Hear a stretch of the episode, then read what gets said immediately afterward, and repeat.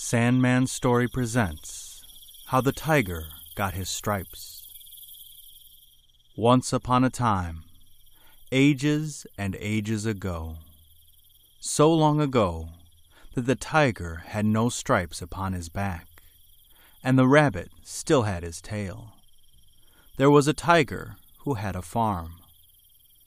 The farm was very much overgrown with underbrush and the owner sought a workman to clear the ground for him to plant. The tiger called all the beasts together and said to them when they had assembled, I need a good workman at once to clear my farm of the underbrush. To the one of you who will do this work, I offer an ox in payment. The monkey was the first one to step forward and apply for the position. The tiger tried him for a little while, but he was not a good workman at all. He did not work steadily enough to accomplish anything. The tiger discharged him very soon, and he did not pay him. Then the tiger hired the goat to do the work. The goat worked faithfully enough, but he did not have the brains to do the work well he would clear a little of the farm in one place, and then he would go away and work on another part of it. He never finished anything neatly. The tiger discharged him very soon without paying him.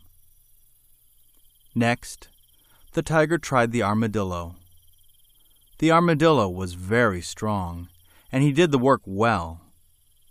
The trouble with him was that he had such an appetite there are a great many ants about the place, and the armadillo could never pass by a sweet, tender, juicy ant without stopping to eat it.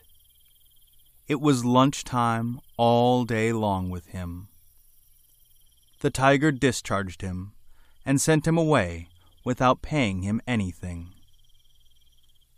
At last, the rabbit applied for the position. The tiger laughed at him and said, Why, little rabbit, you are too small to do the work. The monkey, the goat, and the armadillo have all failed to give satisfaction. Of course, a little beast like you will fail too. However, there were no other beasts who applied for the position, so the tiger sent for the rabbit and told him that he would try him for a little while. The rabbit worked faithfully and well, and soon he had cleared a large portion of the ground. The next day he worked just as well.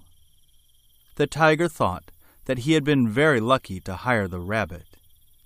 He got tired staying around to watch the rabbit work. The rabbit seemed to know just how to do the work anyway, without orders, so the tiger decided to go on a hunting trip he left his son to watch the rabbit. After the tiger had gone away, the rabbit said to the tiger's son, The ox which your father is going to give me is marked with a white spot on his left ear and another on his right side, isn't he? Oh, no, replied the tiger's son. He is red all over, with just a tiny white spot on his right ear. The rabbit worked for a while longer, and then he said, The ox which your father is going to give me is kept by the river, isn't he? Yes, replied the tiger's son. The rabbit had made a plan to go and get the ox without waiting to finish his work. Just as he started off, he saw the tiger returning. The tiger noticed that the rabbit had not worked so well when he was away. After that, he stayed and watched the rabbit until the whole farm was cleared. Then the tiger gave the rabbit the ox as he had promised. You must kill this ox, he said to the rabbit, in a place where there are neither flies nor mosquitoes. The rabbit went away with the ox. After he had gone some distance, he thought he would kill him he heard a cock, however, crowing in the distance, and he knew that there must be a farmyard near. There would be flies, of course. He went on further, and again he thought he would kill the ox.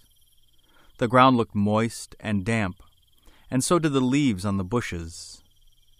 Since the rabbit thought there would be mosquitoes there, he decided not to kill the ox. He went on and on, and finally he came to a high place where there was a strong breeze blowing. There are no mosquitoes here, he said to himself. The place is so far removed from any habitation that there are no flies either. He decided to kill the ox. Just as he was ready to eat the ox, along came the tiger. Oh, Rabbit, you have been such a good friend of mine, said the tiger. And now I'm so very, very hungry that all my ribs show as you yourself can see. Will you not be a good, kind rabbit and give me a piece of your ox? The rabbit gave the tiger a piece of the ox. The tiger devoured it in the twinkling of an eye. Then he leaned back and said, Is that all you are going to give me to eat? The tiger looked so big and savage that the rabbit did not dare refuse to give him any more of the ox. The tiger ate and ate and ate until he had devoured the entire ox. The rabbit had been able to get only a tiny morsel of it. He was very, very angry at the tiger. One day, not long after the rabbit went to a place not far from the tiger's house, and began cutting down big staves of wood. The tiger soon happened along and asked him what he was doing. I'm getting ready to build a stockade around myself, replied the rabbit. Haven't you heard the orders? The tiger said that he hadn't heard any orders. That is very strange, said the rabbit the order has gone forth that every beast shall fortify himself by building a stockade around himself. All the beasts are doing it. The tiger became very much alarmed. Oh dear, oh dear, what shall I do? he cried. I don't know how to build a stockade. I never could do it in the world. Oh, good rabbit. Oh, kind rabbit. You are such a very good friend of mine. Couldn't you, as a great favor, because of our long friendship, build a stockade about me before you build one around yourself? The rabbit replied that he could not think of risking his own life by building the tiger's fortifications first. Finally, however, he consented to do it the rabbit cut down great quantities of long, sharp sticks. He set them firmly in the ground about the tiger. He fastened others securely over the top until the tiger was completely shut in by strong bars. Then he went away and left the tiger. The tiger waited and waited for something to happen, to show him the need of the fortifications. Nothing at all happened. He got very hungry and thirsty. After a while, the monkey passed that way. The tiger called out, Oh, monkey, has the danger passed? The monkey did not know what danger the tiger meant. But he replied, Yes. Then the tiger said, Oh, monkey, oh, good, kind monkey, will you not please be so kind as to help me out of my stockade? Let the one who got you in there help you out, replied the monkey, and he went on his way.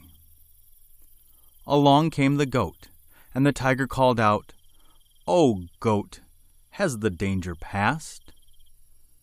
The goat did not know anything about any danger, but he replied, Yes. Then the tiger said, O goat, O good, kind goat, please be so kind as to help me out of my stockade. Let the one who got you in there help you out, replied the goat, as he went on his way. Along came the armadillo, and the tiger called out, Oh, armadillo, has the danger passed? The armadillo had not heard of any danger, but he replied that it had passed. Then the tiger said, Oh, armadillo, oh, good, kind armadillo, you have always been such a good friend and neighbor. Please help me now to get out of my stockade. Let the one who got you in there help you out, replied the armadillo, as he went on his way.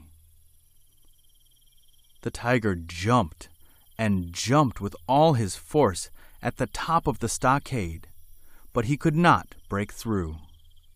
He jumped and jumped with all his might at the front side of the stockade, but he could not break through. He thought that never in the world would he be able to break out. He rested for a while, and as he rested, he thought. He thought how bright the sun was shining outside. He thought what good hunting there was in the jungle. He thought how cool the water was at the spring. Once more he jumped and jumped with all his might at the back side of the stockade. At last he broke through. He did not get through, however, without getting bad cuts on both his sides from the sharp edges of the staves. Until this day, the tiger has stripes on both his sides. The end.